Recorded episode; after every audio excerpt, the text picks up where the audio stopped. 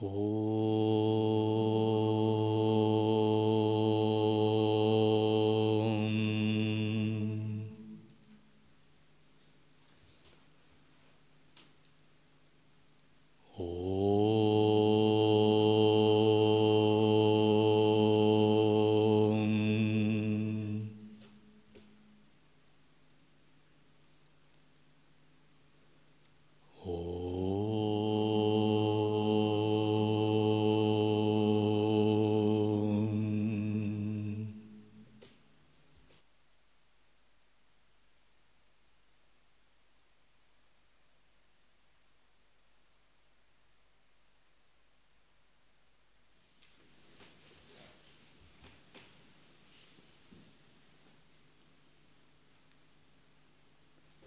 Наставление с вами Шивананды. Карма-йога в Бхагавадгите.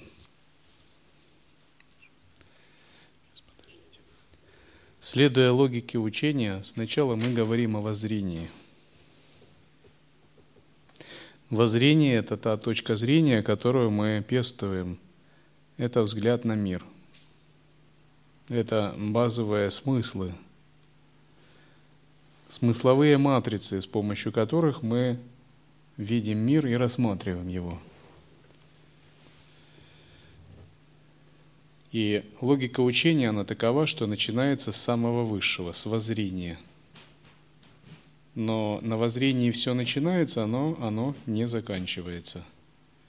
Затем мы говорим, как воззрение перенести в жизнь, как его применять. И мы говорим, что для этого нужна медитация, осознавание – Потому что если медитации осознавания нет, воззрение останется просто мифом, чем-то прекрасным, но далеким, нереализованным. Но с помощью тренировки осознавания и медитации мы упражняемся и приближаемся к воззрению. Наконец мы разговариваем о поведении – о том, как воззрение и осознавание должно проявляться в относительном. В других учениях сначала разговаривают о поведении, а потом об осознавании, а потом уже о воззрении. Но стиль Анутара Тантра, он именно такой. Начинаем с самого высшего и затем не сходим в поведение –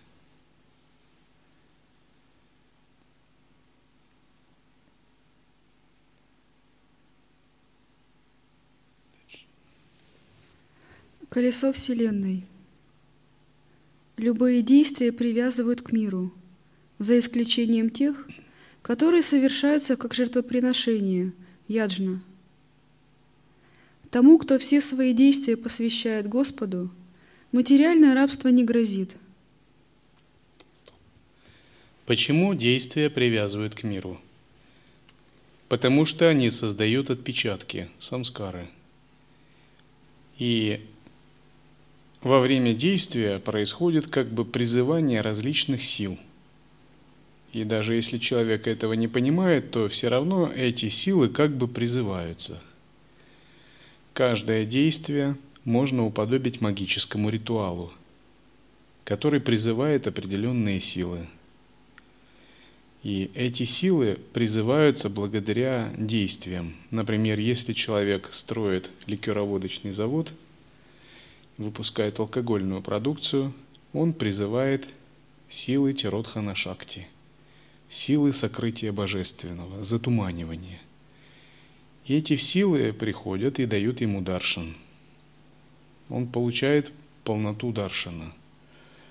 И он входит в состояние иллюзии на множество жизней, потому что он призвал большую энергию, и она в будущем тоже будет проявляться. Она будет его приходить и приходить, пока не исчерпается санкальпа, созданная в этой жизни.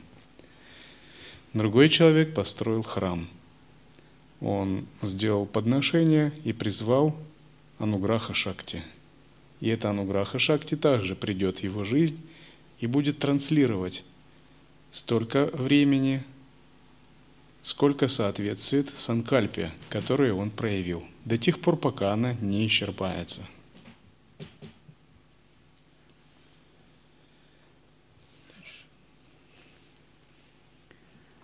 Господь создал человека и жертвоприношение. Господь сказал, «Живите жертвоприношениями, они удовлетворят все ваши нужды». Подобно тому, как можно получить все, что пожелаешь, от исполняющей желания коровы бога Индры, точно так же можно получить все, что угодно, совершая жертвоприношение. С помощью жертвоприношений можно умилостивить богов, таких как Индра, Варуна и так далее.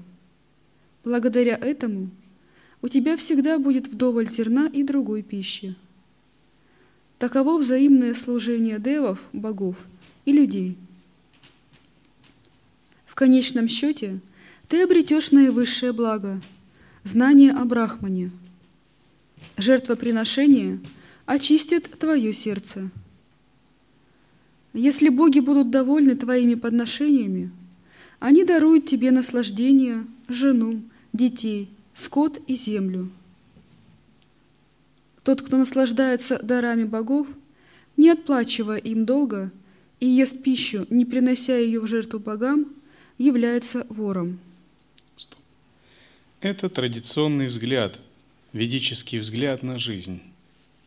Жизнь, согласно ведическому взгляду, это непрерывный круговорот жертвоприношений одних существ другим. Обмен тонких и грубых энергий во Вселенной. Этот круговорот регулируется законом вселенской гармонии, ритой.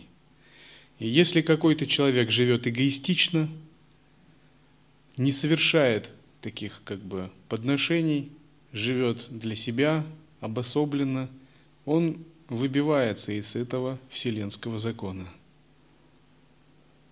И его жизнь рано или, ход, или поздно приходит в упадок.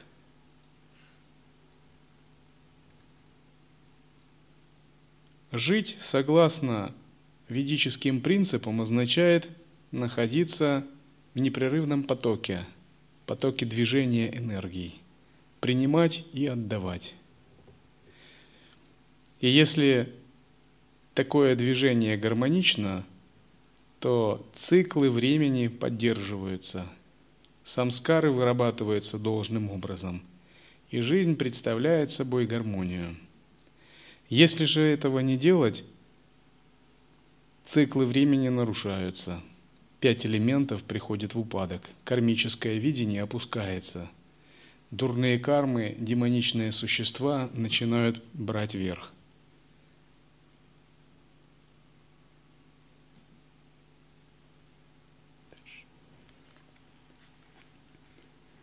Благочестивые люди, которые вкушают остатки жертвоприношений, освобождаются от всех грехов.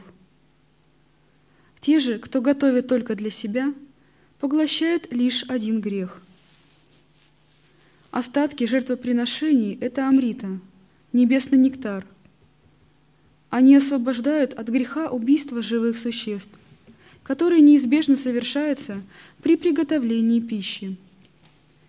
Мелкие живые существа гибнут в очаге, в кипящей воде, в ступе, на жерновах и под метлой.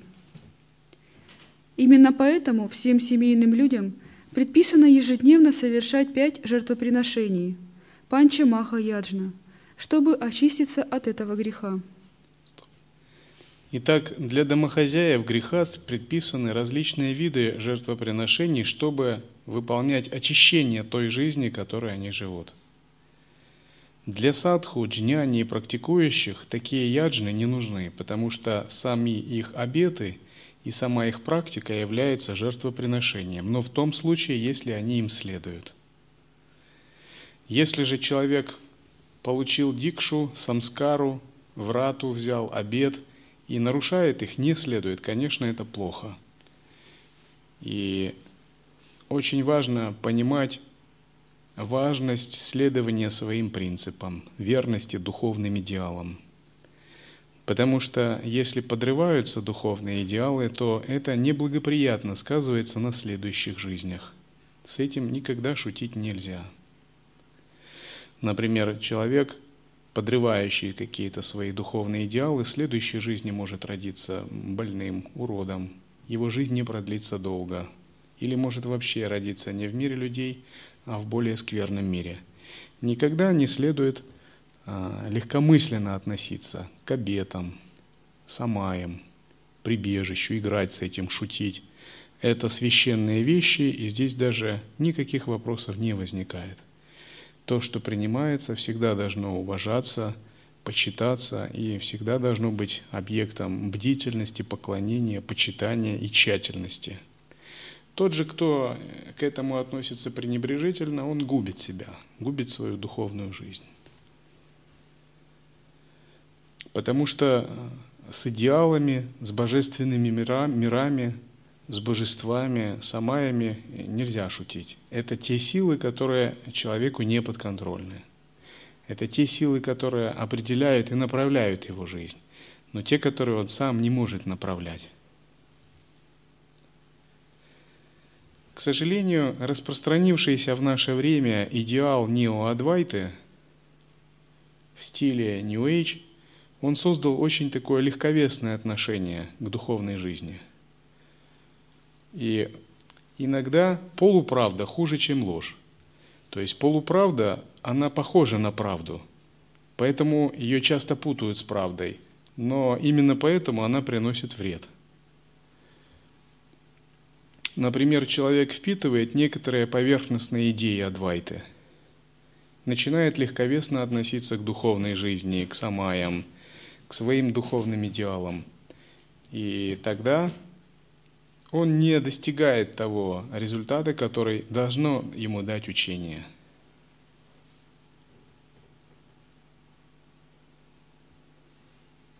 Подход ситхов и святых однозначно в этом очень тщательный. И если мы тщательно следуем этому подходу, то успех обязательно будет сопровождать садхану.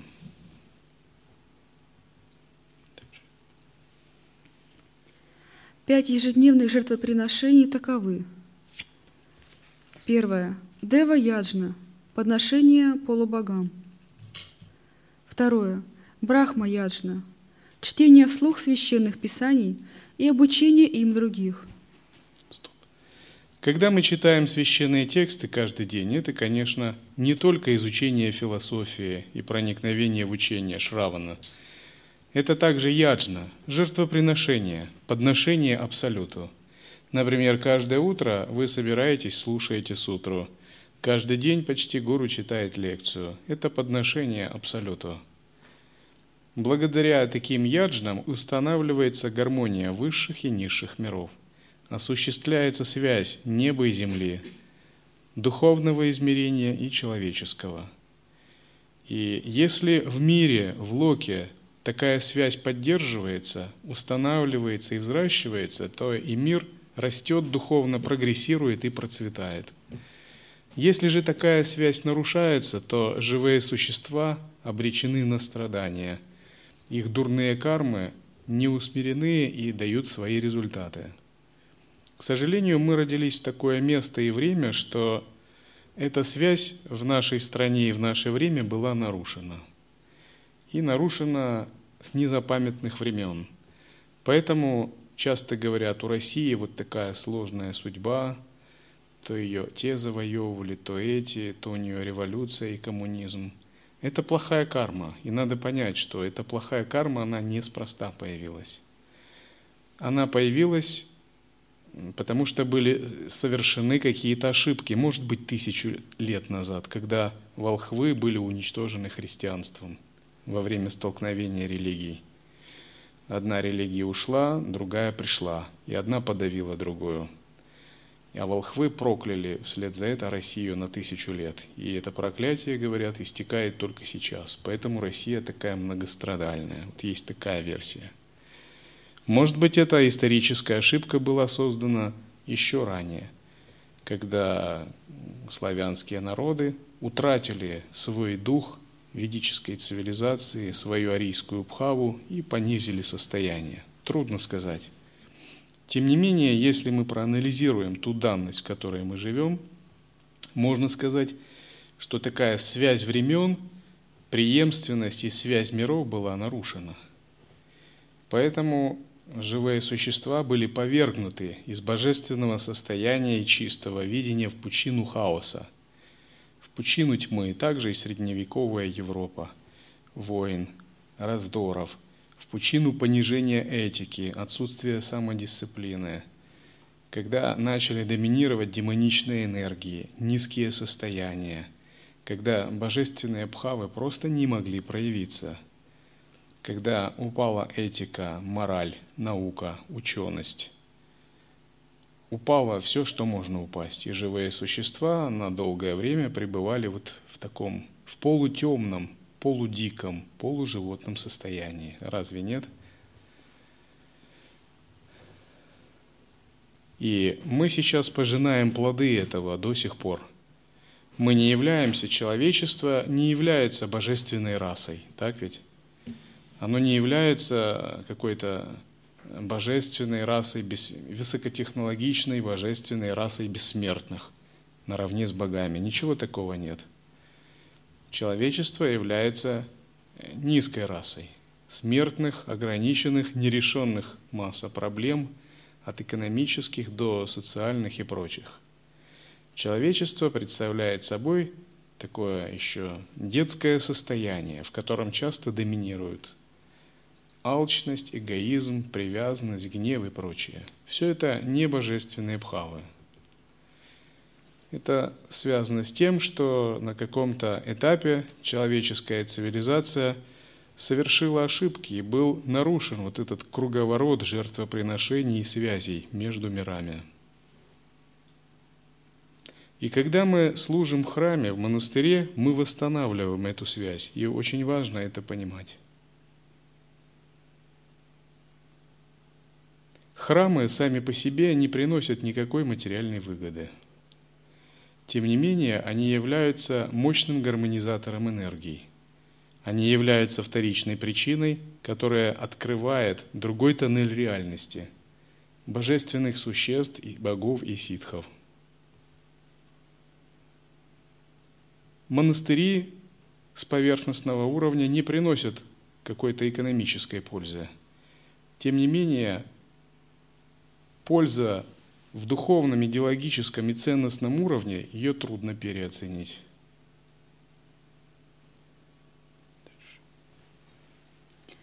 Третье. Питри яджна.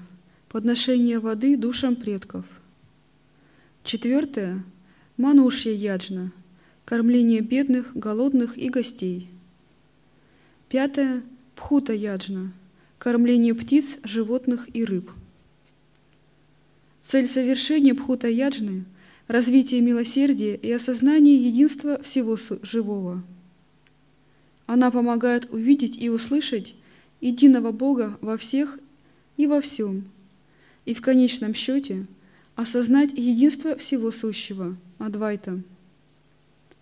Если совершать эту яджну с любовью, верой и искренностью, можно достичь той же степени осознания, которую обретает философ – постигающий Адвайта Веданту с помощью слушания Шравана, обдумывания Манана и медитации Нидитхьясана. Как прекрасны писания индуизма и учения ведических мудрецов. Они предписывают различные методы для людей, находящихся на разных уровнях развития. Каждый человек, независимо от своих способностей и уклада жизни – может прийти к самоосознанию благодаря повседневным делам.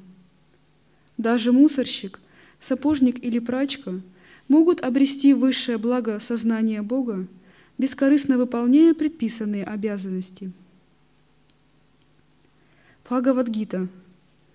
Жизнь зависит от зерна, зерно от дождя, дождь от жертвоприношений, жертвоприношение от выполнения предписанной деятельности – Знай, что деятельность происходит от Брахмы, а Брахма – от нетленного. Поэтому в основе жертвоприношений – вечный и всепроникающий Дух. Ману говорит в Ману Смрите – подношение огню достигают солнца. Солнце порождает дождь, дождь – пищу, а пища дает жизнь всем живым существам. Если человек не совершает жертвоприношения и тем самым не замыкает этот круг, если он живет только ради эгоистичных, чувственных наслаждений, значит он впустую тратит отведенное ему время. Воистину, он совершает великий грех. В основе миропорядка лежит взаимодействие всех обитателей Вселенной. Никто не должен нарушать установленное равновесие.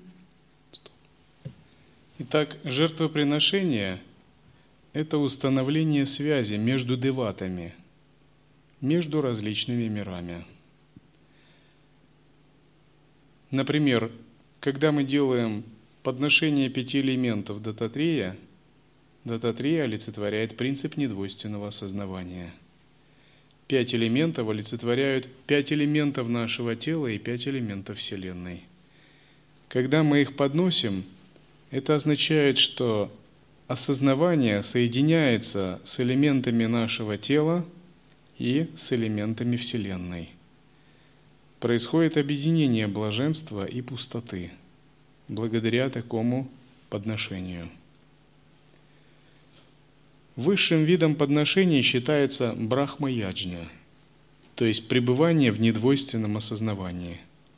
Все другие виды подношений считаются подчиненными и более низкими по отношению к этому виду высшего жертвоприношения.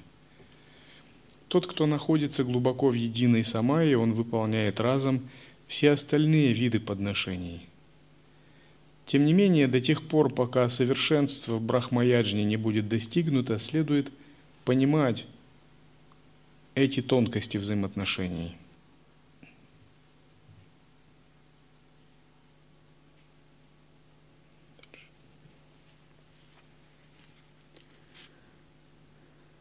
Жизнь дается человеку не для того, чтобы он всеми правдами и неправдами накапливал богатство для себя и своих детей –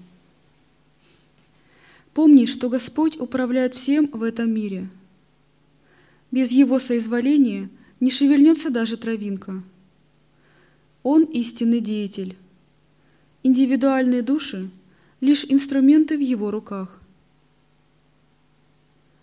Результаты всех действий создаются незримой, скрытой силой, апурва или адришта, которая действует в промежутке между совершением действия — и появлением его результата.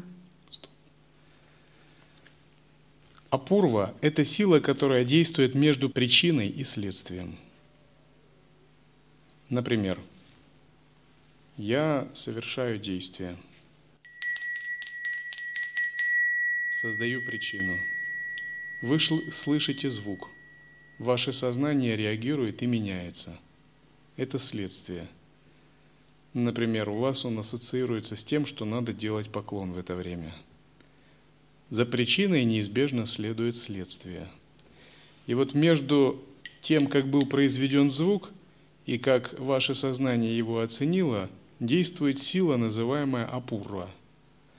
Эта сила, она как раз и переводит причину в следствие. Эта сила действует в точке ветвления, как бы в точке бифуркации реальности, когда реальность меняется и открывается другой тоннель кармического видения. И вот в этот момент, когда совершается выбор между ветвящимися вариантами реальности, и действует сила, называемая апурва. Причина плавно переходит в следствие. Если до того, как я создал причину, есть два варианта Вселенной – Возможно, был звонок, и вы поклон сделали. И второй вариант – причина не была создана, и звонка не было, и вы не делали поклон. То когда действует сила Апурва, она совершила уже действие, то вариант реальности, вероятность реальности уже выбрана. Это значит, причина полностью переросла в свое следствие – Например, до того, как человек стал послушником, еще были варианты, он будет мирянином или будет монахом. Но после того, как была создана причина, приняты обеты монаха. Вариант Вселенной, где он остается мирянином, был отброшен. Ветвление произошло в сторону, где человек стал монахом. И вот в этот момент, когда такой вариант выбирался, действовала эта сила, апурва, переводящая причину в следствие. Эта причина скрытая, она не видна. В основном видны действия, которые создают причины и сами их следствия. Это сила, связующее звено между причиной и следствием. Несмотря на то, что истинный деятель – Бог, человек не должен сидеть без дела.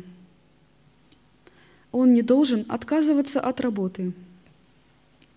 Ему следует выполнять свои обязанности. Дело в том, что э, человек не может отказаться от действий, поскольку пока есть тело, есть и соответствующие васаны – и так или иначе, ему все равно приходится выполнять различные действия. И если человек э, не желает что-либо делать, все равно ему это придется делать. Ну, например, если человек не желает служить дхарме, ну, никаких проблем, его же никто не может заставлять. Но ему придется служить э, своему боссу мирской жизни на ферме. Но от кармы он не убежит все равно – чтобы зарабатывать себе, обеспечивать. Если человек не желает действовать дхармичным образом, соблюдать монашеский этикет, самайные принципы взаимоотношения, все равно ему придется как-то все равно действовать и проявлять себя, соблюдать светский этикет, уважать мирские светские законы. То есть нет такого вакуума, нет безвоздушного пространства. Дживе все равно никуда не деться – ее все равно настигнет какой-нибудь, но из принципов Вселенной.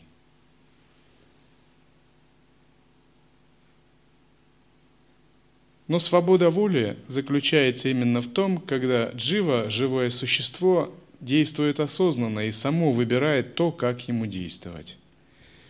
Свобода воли не есть безответственность, она всегда связана с ответственностью и даже с повышенной ответственностью – когда осознается необходимость действовать и принимается ответственность, это свобода воли. Но когда человек низкого уровня потакает себе и своему эго и думает, что так его проявляется свобода, на самом деле это заблуждение.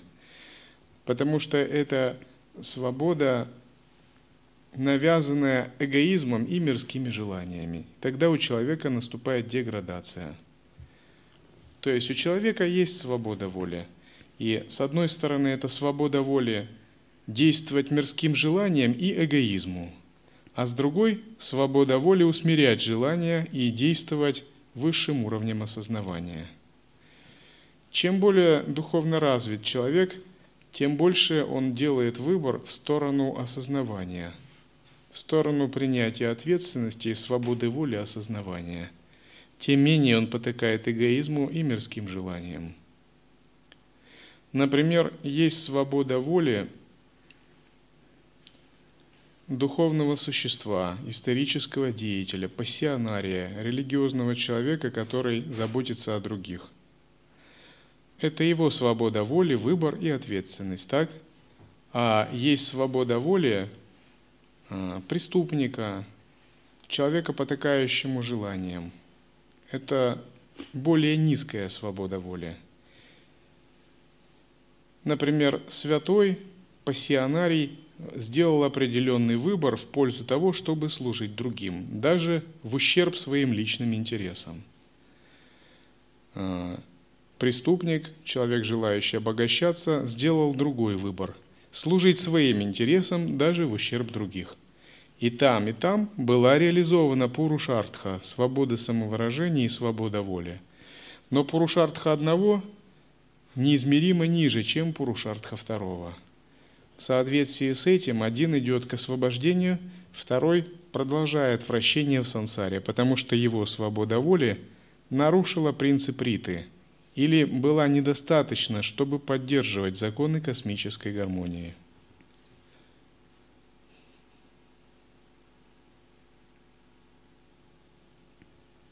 Даже животное обладает свободой выбора и свободой воли – но из-за того, что оно обусловлено, его свобода воли проявляется так, что оно не может освободиться от сансары и от страданий. И чем ниже существо, тем более оно связано и обусловлено, даже ему, если кажется свободно. Например, кто-то в мирской жизни может думать, я в мирской жизни очень свободно могу себя чувствовать, а вот монашеское – это ограничение, и они меня напрягают. А монахи, очевидно, он думает, они как-то ограничены. А в мирской жизни я могу, например, а, сделать так, могу сделать так, могу выпить алкоголь, могу еще что-либо, могу так развлекаться, могу так. Это понимание человека свобода воли. А монах этого не может, следовательно, я более свободен.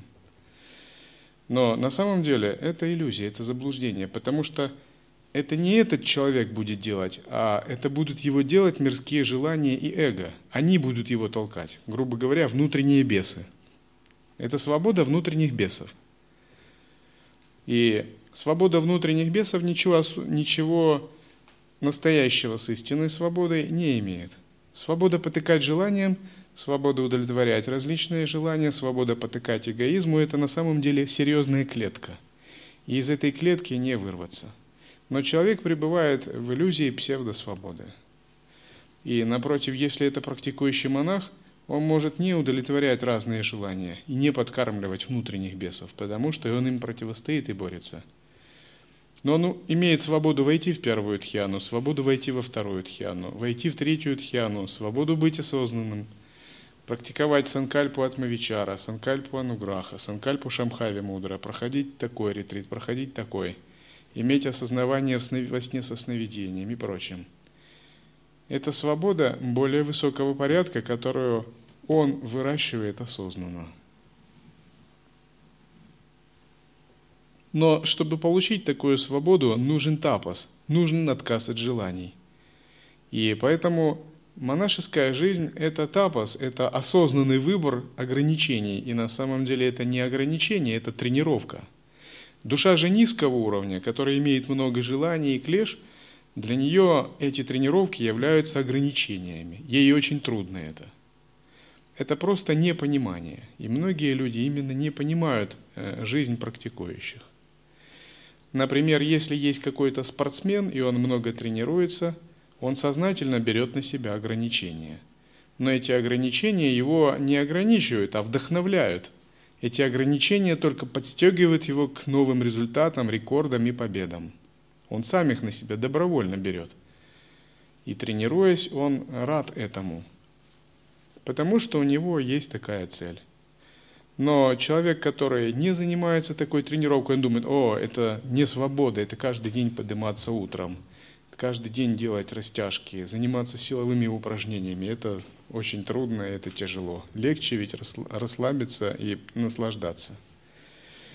В этом разница свободы аскета и свободы человека, который удовлетворяет мирские желания. Свобода человека, удовлетворяющего мирские желания, это тупик. Это путь никуда. Свобода того, кто от них освобождается, сублимирует и развивает осознавание, это путь к освобождению –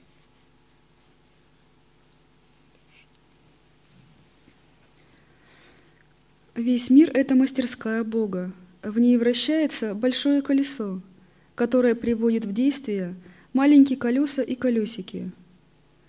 Каждая часть этого механизма выполняет свою работу. Очень важно смотреть периодически на жизнь и на мир глазами глобального воззрения. Это один из методов анава-йоги – Часто, пока мы неопытные практикующие, мы сильно погружаемся в собственное видение, в собственные проблемы и еще хуже в какие-то взаимоотношения и увязаем в этом. Мы думаем, у меня вот нет опытов, или я не могу наладить отношения с этими людьми, и медитируем на это с утра до вечера. И так проходят дни, но это никуда не годится. Это значит, мы увязли в каком-то очень узком видении – в эгоистичном восприятии мира. Мы не видим истинную картину вещей. И методы анава-йоги заключаются в том, чтобы рассматривать все глобально. Смотреть на мир с позиции бесконечного времени, прошлого и будущего, бесконечного пространства. И когда мы смотрим более широко и глобально, ум распахивается, и мы абстрагируемся от собственной кармы. Потому что именно наша эгоистичная карма заставляет видеть мир узко. Например, если мы в глобальном смысле посмотрим на Дивьялоку и монастырь, то это как раз один из таких механизмов, который распространяет энергию богов в этом мире. И тогда и ваше служение, и ваши действия приобретают совершенно новый сакральный смысл. А если мы не понимаем миссию свою, миссию монастыря, свои действия, это все является чем-то мелким и ограничивающим. И чем более глобально вы сможете смотреть на миссию Санги, на свою миссию, на то, что делается, тем более вы будете прозревать а, в подлинный смысл всех вещей. Есть исторический процесс. В историческом процессе разворачиваются самскары. И мы являемся участниками этого исторического процесса. И множество различных самскар во Вселенной, в том числе и на Земле, разворачивается. Например, есть исторический процесс распространения Адвайта Веданты в России и других странах, в котором мы также участвуем. И от того, как мы участвуем, этот исторический процесс будет разворачиваться или будет сворачиваться. Чем более мы осознаны, чем выше наш духовный уровень, тем больше мы становимся не объектами исторического процесса, а субъектами психоисторического процесса. То есть мы включаемся в процессы истории, и тогда история вместо коллективной становится персональной. Вместо кармы она становится лилой. Мы являемся психоисторическими субъектами, игроками исторического процесса, а история представляется как развертывание нашего собственного сознания. Когда мы участвуем в коллективной истории, кажется, будто все разворачивается помимо нас – когда наш духовный уровень созревает, история становится частью нашего сознания. Причинно-следственные события, событийные ряды неотделимы от нашего «я».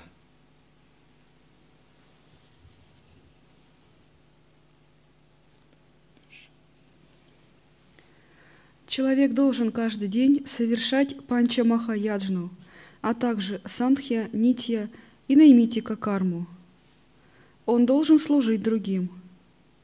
Он часть большого механизма жизни и должен выполнять работу, которая на него возложена. Стоп. Важно представлять жизнь как большой механизм, хотя это условное сравнение. Лучше можно привести сравнение мандала. И в этом большом механизме у вас есть свое место. И от того, как вы найдете это место, зависит подымет ли вас главная шестеренка наверх или наоборот вниз.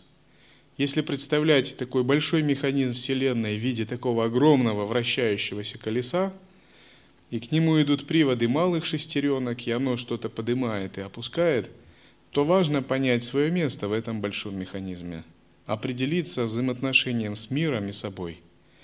Если вы правильно оцените свое состояние и место в мире – этот большой механизм начнет вас поднимать, и он поднимет до огромных высот. Если же неправильно оценить, этот механизм может вас не только не поднять, но еще и опустить очень глубоко. Запустить по новому колесу новых рождений в нижних мирах. И понять свое место означает правильно, истинно оценить реальность. Но чтобы истинно оценить реальность, нужно пребывать в состоянии осознанности за пределами эго – смотреть на реальность глазами Дхармы. Не глазами своего кармического видения, а именно глазами святых, глазами Дхармы. Монастырь, санга, учение – это тоже такой механизм мандала. Если вы находите в нем свое место, он вас поднимает. Но если вы неверно его оцениваете, не находите, то он, конечно, вас поднять не может.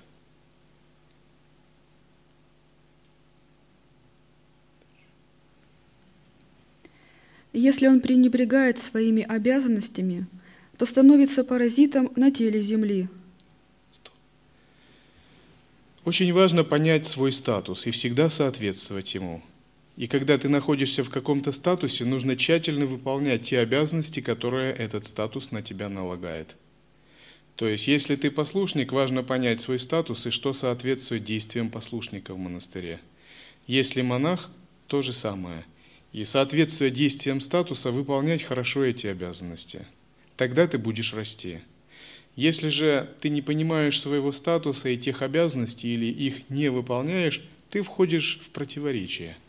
Мандала тебя отторгает или как-то ты не получаешь просто результата. И находясь в любой мандале, всегда с этого стоит начинать, даже неважно в какой. В духовной мандале, в мирской, в мандале богов, где, где угодно. Сначала надо понять – предназначение этой мандалы общее, затем свой статус, свое место в, этом, в этой мандале, затем свои обязанности и ответственность в соответствии с этим статусом, полномочия, и затем проявляться в соответствии с обязанностями, ответственностью и полномочиями в этой мандале. Действуя так, в любой мандале достигаешь успеха. Но, допустим, какой-либо человек попадает в мандалу, и он не прояснил свой статус – он стал таким, и все от него рассчитывают получить одно, как бы, а он не соответствует статусу, ведет себя неправильно. Тогда мандала его предупреждает или понемногу не дает ему ответственности, отторгает. Или такой человек не выполняет обязанности в соответствии со своим статусом. Например, человек принимает духовные обязательства, но их игнорирует. Тогда у него возникает дисбаланс, дезорганизация. Он не может договориться с мандалой. Он не понимает мандалу, а мандала не понимает его действий. Тоже возникает дисгармония, непонимание. Это касается любых систем, и мирских, и духовных. И с самого начала всегда очень важно прояснить свой статус, свои полномочия, ответственность и обязанность, и всегда действовать с ними – если вы действуете правильно, тогда вы заслуживаете одобрения божеств мандалы. Что такое божества мандалы? Это те ключевые фигуры и ключевые игроки в мандале, от которых зависит судьба мандалы, которые ее настраивают, или хранят ее, поддерживают, или продвигают ее вперед. Ну, как бы, главные божества – и если боже, главные божества правильно вас оценивают, вы заслуживаете их одобрения, значит и вся мандала вас правильно оценивает, и вы заслуживаете одобрения всей мандалы. Значит, вы находитесь в гармонии с мандалой. Вы и мандала становитесь чем-то одним, и мандала служит вам, а вы служите мандале. Например, есть мандала, дорога, водитель, ГАИ – это все тоже, ГАИ – божества мандалы. А водитель божество периферии, скажем так, и дороги. И если водитель не прояснил свой статус, полномочия и ответственность, и не уяснил законы этой мандалы, он может попасть в неприятности, его оштрафуют, или он совершит аварию. И божества мандалы тоже будут недовольны, наложат на него епитимию. Если же он заслуживает одобрения других, это значит, он в гармонии с мандалой, и он служит мандале, мандала служит ему. Тогда все правильно. То же самое и в отношении монахов монастыря. Допустим, божествами в монастыре, скажем так, являются те, кто имеет определенное полномочия или ответственность. И вы осуществляете служение мандале через взаимоотношения с ним – и в зависимости от того, как вы правильно распоряжаетесь своей ответственностью, статусом, полномочиями, вы заслуживаете определенные оценки, которые являются вам сигналами. Сигналами того, что вы в гармонии с мандалой, что мандала удовлетворена, и вы служите мандале, мандала вам служит. Другими словами, следует всегда смотреть более глубоко на тот мир, в котором мы живем. И тогда вы правильно продвигаетесь. Весь мир – это большая мандала, такой большой духовный механизм. Лучше вообще не жить, чем вести жизнь паразита. Но джняни, который утвердился в своей сварупе, духовной сущности, который черпает радость и удовлетворение в своем истинном «я», не обязан ничего делать – Ему не к чему стремиться, поскольку он самодостаточен. Ему не нужно ни от кого зависеть. Вначале мы всегда зависим от различных энергий. Так или иначе, мы где-то находимся и с кем-либо взаимодействуем, и этого нельзя избежать, даже если мы захотим. Процесс освобождения означает трансценденция, выход за пределы. Это когда мы выходим за пределы любых мирских, социальных и прочих мандал. Выходить за пределы духовных мандал надо в последнюю очередь не так просто выйти за пределы духовных мандал, потому что пределы духовных мандал простираются до небес Брахмы. Но за пределы мирских мандал мы выходим сразу. Джняни – это тот, кто вышел за пределы всех ограничений и может создавать сам свою мандалу. Либо он находится в какой-либо мандале и четко понимает свои полномочия, статус и ответственность и действует в соответствии с ними. Это зависит от склонности джняни. Например, некоторые джняни, как царь Джанака, остались в мирских мандалах. Джанака поддерживал жизнь царя-мирянина, несмотря на то, что был джняни просветленным. Он действовал в соответствии со своей природой, исполняя свои обязанности царя. Другие джняни вели жизнь садху, имея свой полномочия, статус и ответственность именно как практики, как монахи. Третьи попадали в чистые страны или на небеса Индры, жили в небес, на небесах во дворцах Индры, являясь советниками или спутниками бога Индры. Четвертые, достигнув высокой реализации, становились сами богами-творцами Мандалишварами. Хотя джняна имеет единую природу, тем не менее энергии и качества проявляются по-разному – Он независим. Карма-йога не предназначена для таких, как он. Хотя джняни не выполняет никакой физической работы, он помогает миру на ментальном и духовном уровне. Жняни может жить в миру или в пещере, неважно. Он поддерживает свое тело за счет прарабдха кармы. Умиротворенный и безмолвный джняни – является живым воплощением вед. Его жизнь – источник воодушевления для всех, кто стремится к осознанию Бога. Исходящие от Него мощные духовные вибрации очищают весь мир и возвышают всех живущих. Те, кто жаждут духовного знания, купаются в исходящих от Него энергетических потоках. Его могущественные мысли – проникает во все уголки мира. Подобно тому, как аромат жасмина растекается в воздухе, так и слава джняни шествует по миру, и люди ищут у него прибежище. Но получить наставление безмолвного джняни могут только истинные духовные искатели, а не те, кто идут к нему из праздного интереса. Не произносящий ни слова джняни – приносит гораздо больше пользы людям, чем профессиональные лекторы, проповедники, а также политические и общественные деятели, которые полны кармических самскар. Всегда выполняй свой долг ради Господа и без привязанности. Это поможет тебе очистить свой ум и достичь освобождения. Очисти мотивы, стоящие за твоей деятельностью – избавься от эгоизма. Тогда ты сможешь трудиться на благо всего мира. Мудрые люди должны давать пример простому люду. Они должны трудиться, не покладая рук, ради возвышения и просвещения других людей.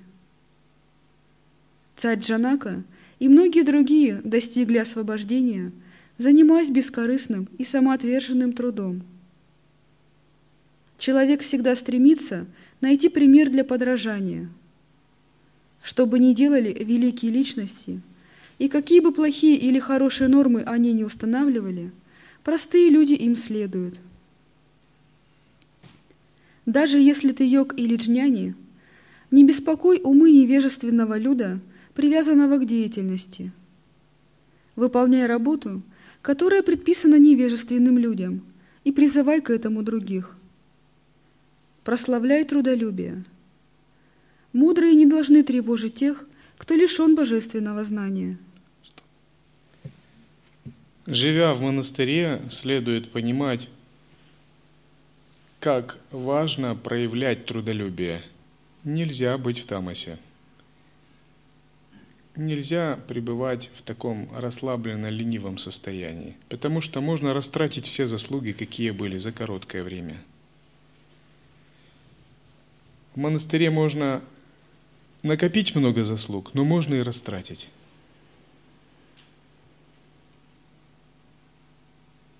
Важно проявлять свою самоотдачу, концентрацию, проявлять свои лучшие качества, волю.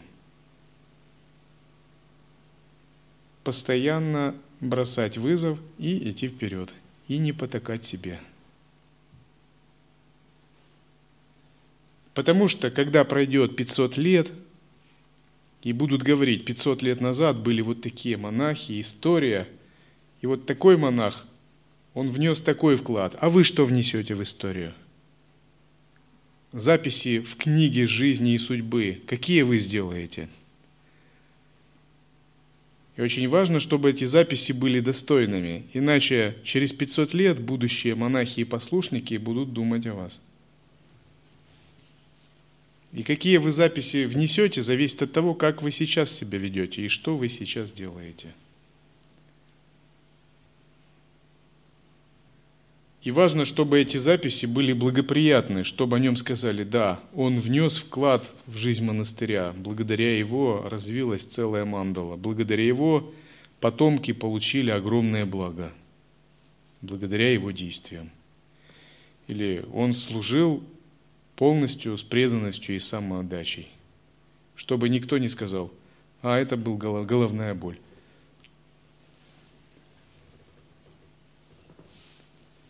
Чтобы вы могли чувствовать себя удовлетворенным от вашего служения. Потому что если вы не вкладываете, не целеустремленны, не действуете с самоотдачей, вы не получите той великой заслуги, которую можно было бы. Господь Кришна говорит Арджуне, все действия выполняют гуны, качество природы. Но душа, погрязшая в невежестве, думает, я делаю это. Лишь тот, кто знает о гунах, о могучей руки, не привязывается к действию. Человек, обладающий совершенным знанием, не должен тревожить умы невежд – Посвяти все действия мне. Сосредоточь все мысли на высшем «Я» и свободы от желаний и эго со спокойным умом сражайся. Во всем мире нет таких дел, которые я обязан выполнять, о Партха, и нет ничего, чего мне нужно достичь, и все же я действую. Ибо если бы я прекратил действовать, все бы тоже перестали выполнять свои обязанности, и в мире воцарился бы хаос. Я бы стал причиной смешения каст и разрушения миропорядка. Подобно тому, как невежды действуют из привязанности обхарата, так же и мудрые должны действовать без привязанностей, желая блага всему миру. Но пусть мудрые не тревожат умы глупцов – Действуя в согласии со мной, пусть они превозносят действия.